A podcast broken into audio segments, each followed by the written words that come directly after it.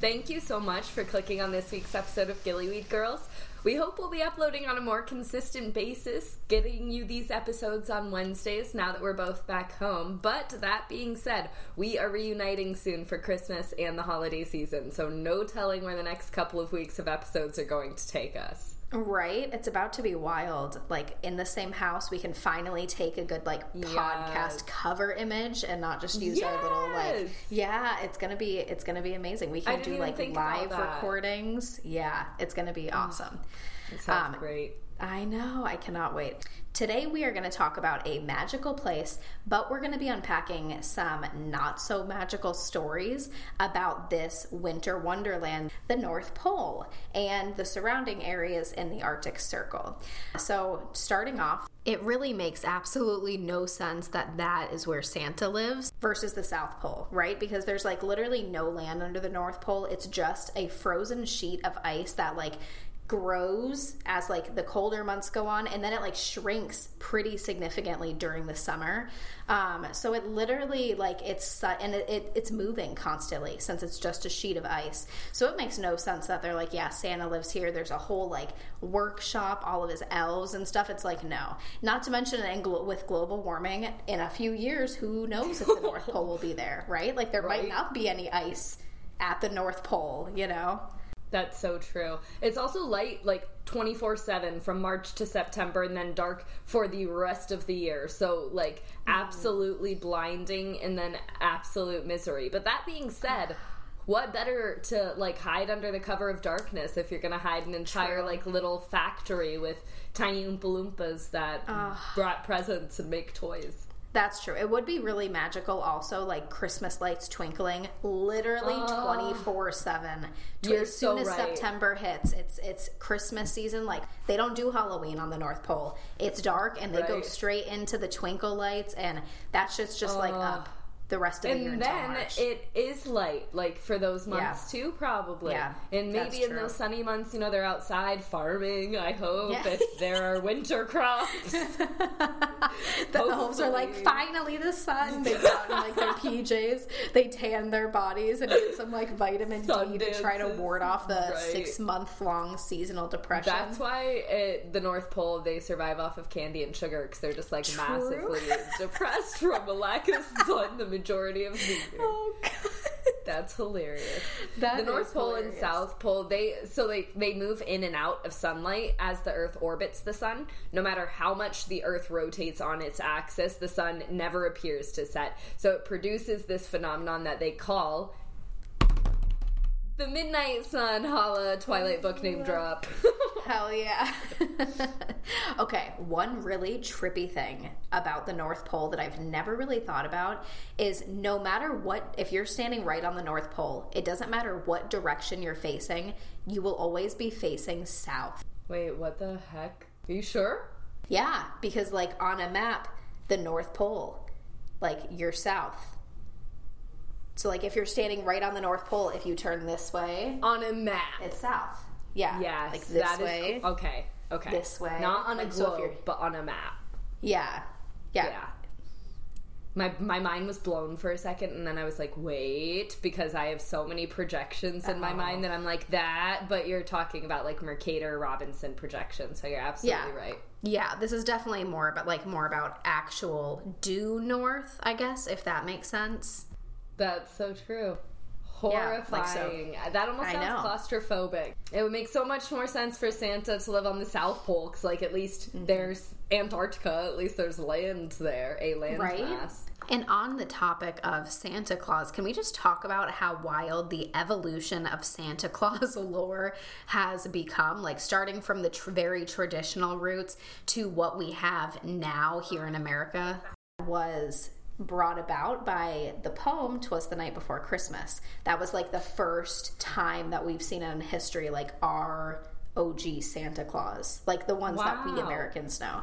Yeah. That's really cool information that I didn't know, and I'm a Santa enthusiast. I feel like Yeah, same. And honestly, the only reason I know is because I came across a TikTok video last week that kind of talked about how Santa Claus is basically an American god in terms of folklore and like Yeah. lore and myths and legends. Like he like falls under this like Appears Like, at everybody's house, definition. mythology. We look forward to him visiting us at night. That's he decides true. he decides if you're good or bad. Like he's a judgment of character. Are you naughty or nice? Mm-hmm. Yeah. yeah. Yeah. So that's Yeah, and there is where she talked about like the Americanized version of Santa that came about from the poem and how everything that followed after it like made him like an American god or deity, which but anyway, where I was going with that is that it's really wild that we did not place him on the South Pole because like he was brought about in this like capitalist way like as soon as this idea of Santa Claus came out in the US he was like all over Coke products in toy stores every Christmas, and it became Right. this very like, ooh, okay, we're gonna make this a consumerist holiday where everybody buys gifts and you have to buy the decorations and do Christmas cards, and it's very much about the material things, Money. you know. Yes, economy. exactly. So it would make sense if they did, like, if Santa was at the North Pole or the South Pole, and then like they could build a South Pole base that people could visit, because then you would That's pay money true. to go stay at the South Pole. So it would have made sense for them to base them at the That's South Pole. Antarctica, and it's its True. own continent. Is it governed by anybody? Argentina, Australia, Chile, France, New Zealand, Norway, and the United Kingdom maintain territorial claims in Antarctica. Wow. So it's not Yeah. really governed. They're like, who are we going to govern the seals?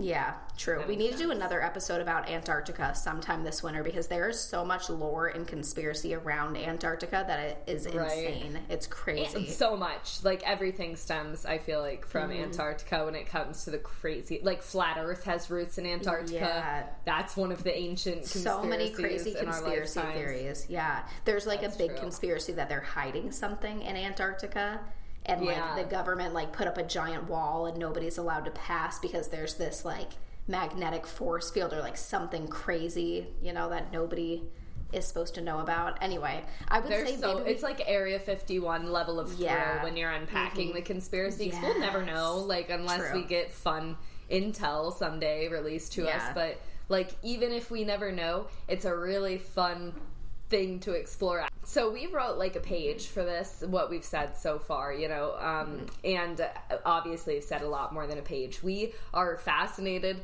uh, by unpacking like these unknowns, and I think part of our love for the unknown of the Arctic Circle could potentially come from the movie Transformers. When we lived in Japan, um, my dad and little brother saw the movie Transformers in theaters over 10 times. On a military base, a movie ticket uh, in 2010 was like $3, literally $3. So we were allowed to go to the theater all of the time.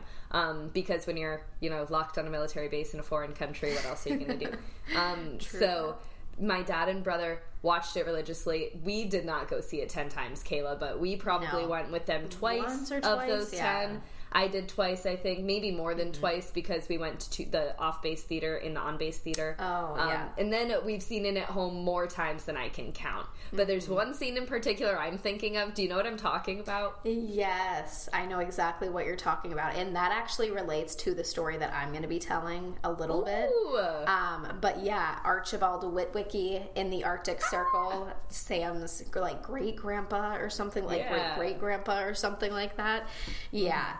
It's it's wild, but there's not only the Transformer story. There's actually so many little bits of like lore and spooky stories that come out of the Arctic Circle. Unfortunately, there's not a lot of stories specifically from the North Pole besides this idea of Santa Claus, seeing as it at, is just like the sheet of ice. But there's a lot of like lore around the Arctic Circle, and that's what we're going to be talking about today. So each of us have a story that's like based in the Arctic Circle that's kind of like spooky and ocean themed, and we're excited to dive into those today. Yeah, I didn't think it would be too easy to find. Like, as the Gillyweed girls, if you're here and you've been here, you know, we started with spooky sea stories because it was spooky season. We've talked about like mermaids, sirens, ghost ships, and I was so pumped to find a ocean based, winter based, also a little spooky story to step back into our spooky season. Um, comfort zone, I suppose. So I'm going to start with a story that takes place in the 1800s. So take a seat, uh, settle back into your chair or couch or whatever you're sitting. Tuck your toes under your blankets because it's about to get a little bit spooky.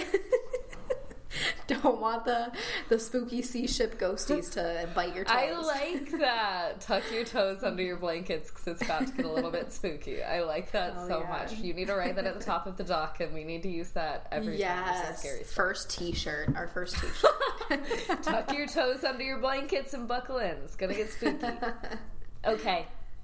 So, in 1845, there was a ship called the Terror, great name, that set off from England to find what's called the open polar sea. Uh, if you can look in your brain, go to Canada, go north of Canada and travel to Greenland and Iceland area. That area between Canada and Greenland is like the open polar sea. So, the area they're looking for doesn't exist. They don't know that. It's 1845. Um, and we are, you know, making all of these maps. We don't have satellite imaging yet. So, every route that we take as humans needs to be mapped out by our cartographers and these different expeditions. Um, so, that was the Terror's goal. Um, they wanted to chart a theoretical shortcut through the Pacific on the open polar sea. Uh, and uh, coming from England, did not realize what sailing through all of those ice it w- would mean for them. Um, even in the summer months, they didn't have luck. So, uh, charting new routes like this was super commonplace at the time. Uh, everybody wanted their colonies as well, so traveling uncharted waters was like a great way to be like, look at this land. Are there people here? No, that's our land now. Yes, that's our land now. You know what I mean? Oh, Um, so that provides opportunities for national economic, physical um, growth, and they did it all the time. Uh, before they set out on the Terror, and there was another sister ship along with them called the Erebus. So before they set out on this voyage, a group of Navy admirals acknowledged that traversing in the area they would be was very dangerous. They were like, you guys might get like marooned on the ice, you guys might freeze to death. We want to make sure you have all of the supplies and rations that you need. And additionally, we're going to put you on two vessels just in case one vessel fails, gets stuck in the ice, gets ruined. You have this backup vessel that also has half of the men and half of the supplies. So we're going to be really safe. Better safe than sorry. Um, everything sounded great. The sister vessel is called Erebus, and neither group, of course, could know that A, they're searching for a path that doesn't exist, so their mission is for naught, and B, nobody was going to return home at the end of this voyage. Maybe some suspected. Uh, for example, the captain of one of the ships was the third choice because the first two captains that had more credibility were like, we're not doing that. That's a death sentence. And uh, they were not wrong. So there was a crew of over 100 men. They are stranded in the Arctic after their ship gets caught on some ice. And the chances of surviving a situation like this in 1845 are very slight. Today, like heating pads and blankets, hopefully, and like the Coast Guard and satellites and radios. um, Lighters but- and- lighters, right? Easy way to make fire. meal on the go. Um, but yeah, they did not have such luck.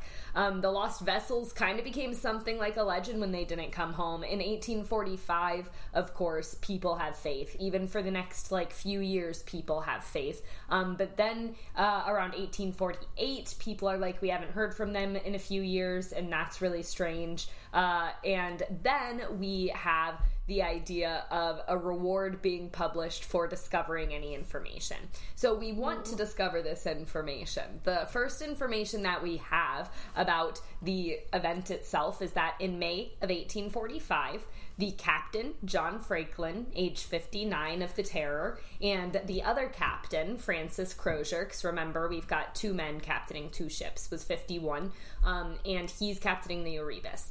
Franklin is this military veteran. Uh, he was the third choice, like I said, for the role. Uh, and he gets ready to captain the Terror after getting recalled from his job as governor of Tasmania, which is this little interesting region. Um, so, a failed politician. And apparently, in one of Franklin's previous Arctic journeys, he also made a name for himself as a cannibal. Uh, he went God. out with 20 men on his crew, returned home with nine, and then rumors start swirling around town from those men that he came home with. They were like, hey man, that man was straight up like eating the crew that got sick on our journey when we ran out of Oh, supplies. God. So maybe a little foreshadowing for what's to come in my story. Oh, Obviously, this is a risky journey and they know it. Uh, they stock the ships heavy. The expedition goes missing and they're not worried about the supplies they're worried about the men which is excellent um, having not received word from the expedition for years the government suspects something was afoot and offered a reward worth around $2 million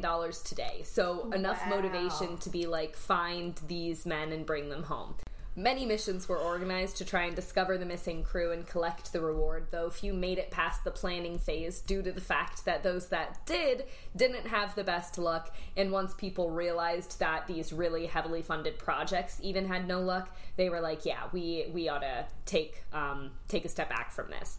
Information that we have today actually giving us answers didn't really come to us officially until 2014 so we had to wait a very long time and just kind of got the absolutes of what we know happened due to the archaeological evidence um, that canadians provided to us. Thanks canada.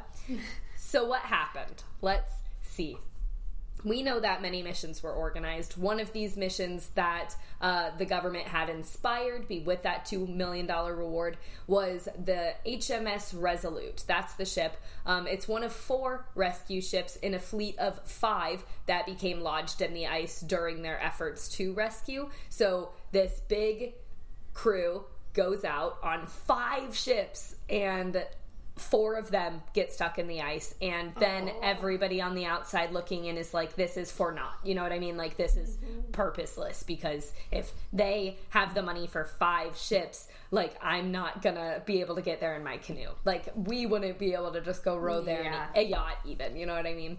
So the search for the doomed expedition continued for about a decade until 1854 when things started dying down and when the government started kind of uh, not necessarily advertising, you know, when they'd not thought about the situation too much. Uh, but you know who is still caught up? The Captain Cannibal's wife. Oh, who knows gosh. why? Um, but maybe he was a fantastic husband, you know, like really, really True. great dude or something. But she is the one that funded this final mission that was sent out to find the missing crew. Um, and we have one individual who she allowed to captain with her. Another explorer, John Rae, is to thank for discovering chilling. Chilling, get it? Evidence that the crew was dead. Uh, he had spent a decade exploring Canada's unique Arctic archipelago, uh, where he made friends with a group of Inuit natives. So these Inuit natives told him there was a trader who they sold a seal who seemed of European descent, you know, a white man. They returned to the area a few months later and found 30 corpses frozen in the ice instead of this man who they had sold the seal to at the beginning of this cold season. womp womp.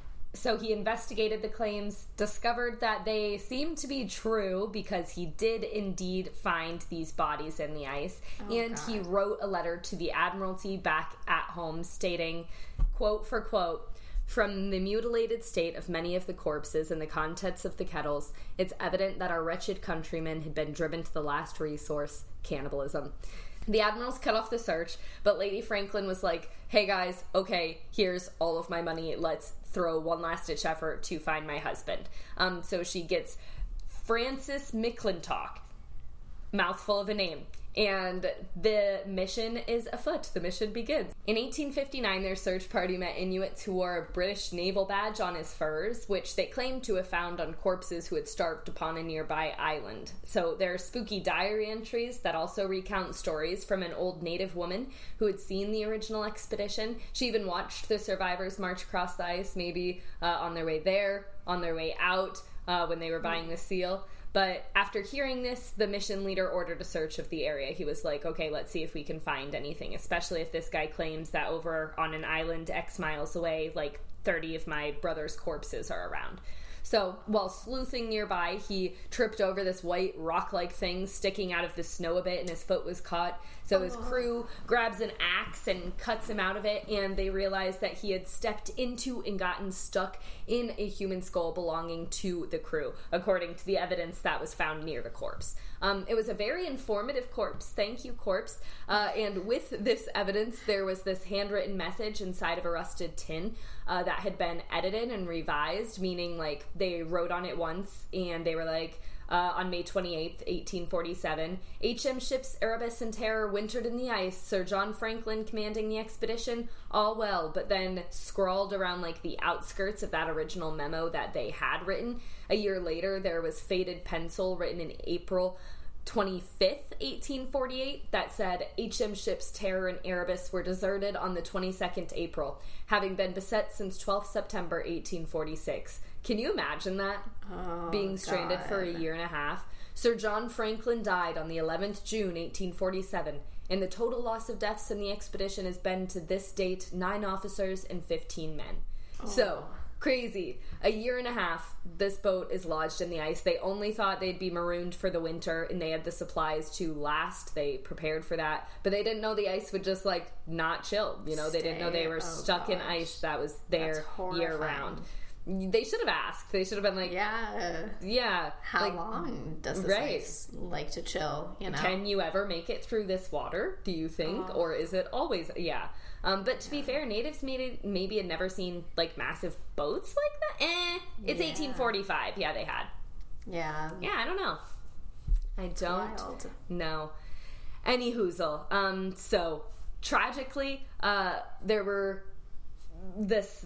th- okay, so this evidence was found near the corpse again, um, but by the time it had been written, few rations remained. Those that were uh, were contaminated because the rusted tins had like been. Uh, it was very clear they were not all the way lockable when they were in their original form and poisonous lead had seeped into like the cargo shipment area so the men um and that's only because like all of this supplies and storage are stored in this really tight space for a year and a half with like very little ventilation you know what i mean? Like yeah mm-hmm. you're on a window but the entire point of like the bottom of a ship is to keep you safe from the water outside so it's not like there are vents and everything letting anything in whatsoever um, so sense. poisonous lead drips into the meals. Um, the captain dies earliest. I wonder why. The captain is one of the first to die, probably because he is definitely eating as many rations as he needs.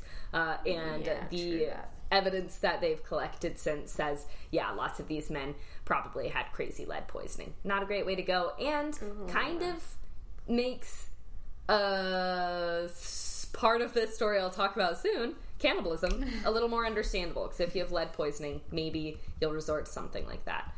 It also informed the reader that Franklin had died within the first year of the ship's becoming stuck, like it said, along with multiple crewmen. The expedition's 105 survivors were now preparing to trek for hundreds of miles across the ice in hopes of reaching some sort of civilization, uh, and they died on that journey. The crew's final message that was scrawled on a note found with their bodies pleads with anyone reading it not to come looking for them.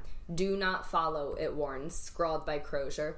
There was a lifeboat nearby, uh, this very informative corpse of ours, and in this lifeboat there were two skeletons, a mountain of supplies, including boots, silk handkerchiefs, scented soap, books, uh, that was rescued from the ships. So nearby were also three graves where uh, three men in naval uniform were buried beneath the snow. So likely, you know, they had so many supplies not because they were being selfish and stealing everything, um, but because you know men are dying on this journey with them on the boats, and maybe they feel like a all of these supplies maybe keep them a little more warm. Like I would put all of those handkerchiefs Yeah. fashioned together into whatever I could. Um, yeah. But there was an even graver discovery, if you can believe it, made by McClintock. That was of two skeletons slumped over one another, both holding cocked guns. Um, and religious books were scattered all around them, kind of like a beautiful, cruel kind of thing. Uh, but when Canadians found the wreck in the modern day in 2014, uh, they found Erebus, the sister ship of the Terror, and found it surrounded by human skeletons with knife marks gouged into their bones, suggesting Ew. they'd been cannibalized by their crewmates after they died, giving McClintock's assessment from way beforehand even more credibility, which is kind of cool. That he was like, I think our brethren cannibalized each other. To be fair, he saw body parts in kettles, so they should That's have listened true. to him. But this is more evidence. Um, oh yeah, I can't imagine. That makes like literally makes my stomach flip right now. Yeah. So, two years later in 2016, we have the last little bit of evidence that I'll give you before we dive away from my story and splash into Kayla's. but in 2016, there was an Inuit that came across the remains of the Terror, Erebus' sister ship, the one that was captained by our lovely little cannibal. It was frozen in the ice just 60 miles away from its sister in the Canadian Arctic. So, imagine you're exploring the Arctic today, 2022, and you come across any shipwreck just still frozen on the ice, because how do you get that out of there? And what are you going to do with it when you do? It's going to fall apart in the entire process. So you, nobody's out here. Do you leave it there as like a pseudo museum exhibit, just like fossilized in time because like this is the best environment for it in the ice and cold? Um, it's literally a time capsule. I feel like I would love discovering and excavating and unpacking its secrets. That being said, I'm really thankful to the Canadian archaeologists who braved that job because 30 corpses, cannibalism. Oh, I mean, I'm God. sure it's a field day for archaeologists, but like anybody who's squeamish like me, like I love archaeology, but that sounds, I would ugly cry. You know what I mean? Yeah, same. I would be throwing up like on site as soon as I stepped up there. That sounds absolutely disgusting. And it also sounds like something that you'd see in a Nancy Drew game. Right? it really does. Maybe not the cannibals, years not later. the cannibals, but you know, the Just like the ever evolving information too. It's yeah. awesome. In another spooky story about the Arctic Circle, there was a cargo ship called the Octavius that met its demise in 1761. So the three mast schooner left England to travel to Asia in the year 1761. It arrived safely at its destination, but when returning home, going back to Britain, the captain decided to play with fate a little bit and travel via the Northwest Passage. No ship had successfully traveled through the Northwest Passage at that time, but he was like, you know what? Hey, shortcut, let's chance it. Let's just do it. Maybe we will get lucky. Um, unfortunately, the ship disappeared, proving it was not the exception and it was not bound to be lucky and make it through safely.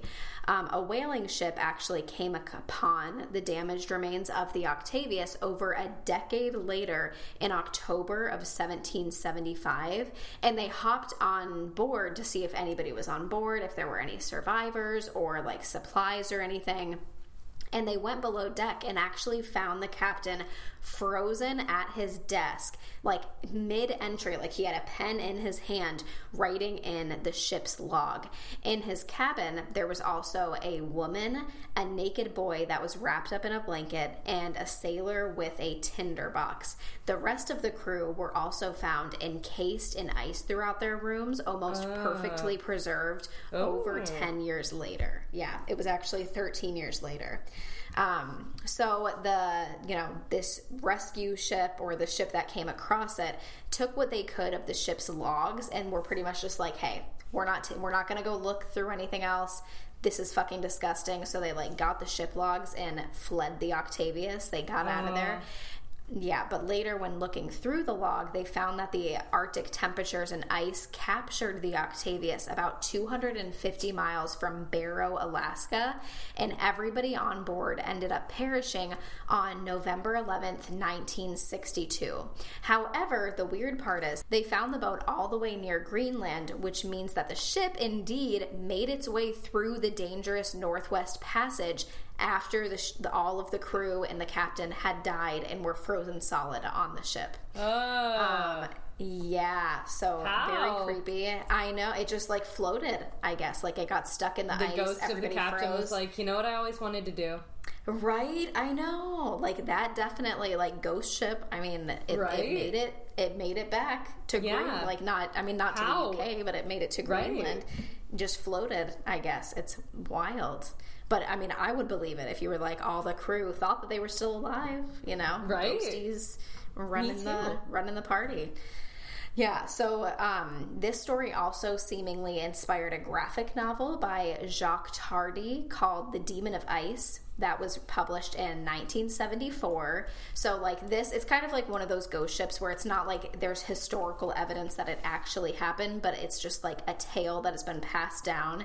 Um, so, who knows? Maybe it happened, maybe it didn't. There's no like evidence of the ship, so people don't know if it's like floating around with the people still inside, you know who knows, honestly. It, but, fun fact this ship is also featured in Assassin's Creed 3, where the main character Yeah. named Connor Kenway is searching for Captain Kidd's lost treasure. So, like, you see this ship that with everybody, like, fro- or I don't know if you see everybody frozen inside because I haven't played it. But when I, like, learned that it was on Assassin's Creed 3, I was like, hell yeah, that's awesome. That is so. I love how Assassin's Creed throws in genuine historical accuracy. I can't tell mm-hmm. you how many times I've been teaching and I'm in my brain like walking through a campaign that I've played on one of the, like Assassin's Creed, for ah. example. There's one where you meet like Machiavelli and you meet the Borgias and you know Italy and like you're in the Renaissance during the Renaissance time. And I'm teaching the Renaissance right now. And one of the like evil popes that we had in history, his name was Rodrigo Borgia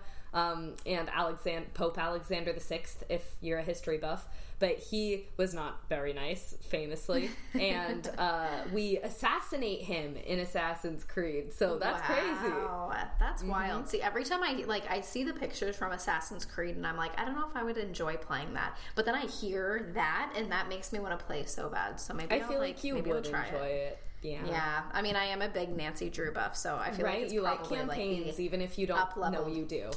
Yeah, I probably Mm-hmm. would like it a lot. Oh, it also like like we said in the beginning of the episode, it maybe kind of inspired the Transformers movie idea of Archibald Witwicky, which I mean, who knows? There were probably a lot of ships like we learned in your story too. There were a lot of ships that got stuck in the Arctic.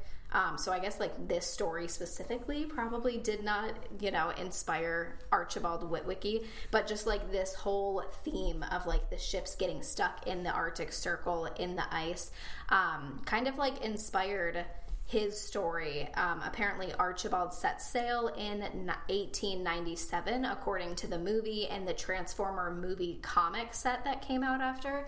Um, and he led the National Arctic Circle mission, but his ship became stuck in the ice.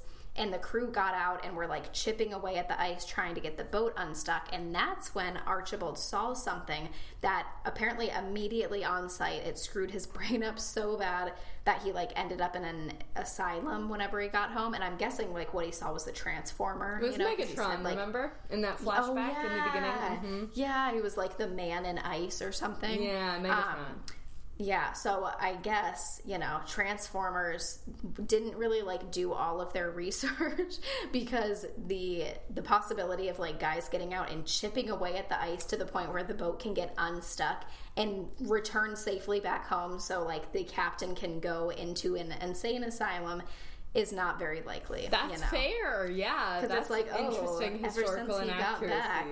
Yeah, It's like, but but I how mean, did like, he get back? Right? Like, how do you get and like chip away at that ice? Like shit that doesn't happen for five. What technology advanced in those 50 years to make right? the other crew not make it? I mean, there were also Transformers though, so maybe Megatron That's was like, fair. "Here, bro, let me poke the ice with my finger and like help you out." You know, That's true. Maybe? Megatron's heat from like waking up melted True. everything. We don't know. That's true. That's yeah. fair. Maybe he mm-hmm. flew out and broke all the ice. Yeah. Maybe that would know. fuck me up. I I would Me have to I would have to get some mental help after Same. seeing that. Also, I would you after know. any trip to the Arctic, probably True, asylum for at least right? three months. You either see a transformer or you see a bunch of like body parts and kettles or like you see a ship that's been sitting there for like hundreds of years. I would go ship transformer kettle if I had to, in order of what I would like But- to least. But the sh- if the ship had 30 dead bodies inside, you poke your Oh, head through the window. ship. Actually, I don't know if it's thirty skeletons. That might look cool. It might just look like the Black Pearl. But would they be But skeletons horror. if they were stuck in the ice? You know, would they still be frozen? Oh. yeah. Oh. Yeah, because like the lore on the ship I talked about on the Octavius was like they were perfectly preserved since they were like That's floating and it was like so cold. Yeah. I don't think mine were floating. I Yeah. think mine were in the snow, and then the Oh, boat. well, mine weren't like floating. Mine were like on the boat. So like floating on the Oh. boat. But just like But perfectly preserved? preserved. Yeah, like the captain was like stuck to his desk like with a pen in his hand. oh, I thought they were 13 skeletons. years later. Mm-mm. Ew. uh, Yeah. Ew. yeah. Yeah. Disgusting. That's how they knew he was a naked boy. That makes sense. Mm-hmm. I was like, naked boy. They're all wow. That's Yeah. horrifying. Mm-hmm. I always wanted to explore the Arctic, and I'd like I still kind of do, but these really make me question whether that would be a good idea or whether we would just certainly die. Like, who knows? what do you think, listener? If given the opportunity, would you traverse the Arctic Circle? You know, I I'm definitely torn on this because number one, again, like we said, ships, Megatron, you know, tea kettles filled with body parts doesn't mm. seem like it would be a good time. But at the same time, it's not like we would get stuck in the ice because we have all this technology. But you know, if you if listeners. If you want to, you know, let's throw together a crew and just head out. 2023 coming in hot.